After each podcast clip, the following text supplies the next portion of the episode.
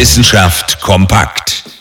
Das kälteste jemals gemessene Eis befindet sich nicht in der Tiefkühltruhe, sondern im Weltall. Genauer gesagt tief im Inneren eines interstellaren Nebels.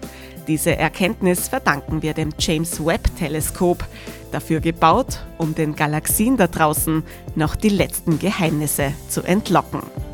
Das kälteste Eis, das wir jetzt kennen, sprengt fast das Thermometer. Es misst minus 263 Grad Celsius, ist damit also nur rund 10 Grad vom absoluten Nullpunkt entfernt. Es befindet sich in einer Molekülwolke, in der es so kalt wird, dass sich selbst auf Staubkörnern Frost bildet. Brr, ein eiskalter Blick in die Tiefe des Universums. Höchst aufschlussreich für die Forschung. Das Eis im Weltraum entsteht lange vor Planeten und erlaubt deswegen Rückschlüsse auf den Ursprung des Lebens. Der einzige Nachteil? Das Weltalleis mit seinen minus 263 Grad Celsius ist wenig alltagstauglich. Aber uns bleibt ja immer noch der Griff in die Tiefkühltruhe.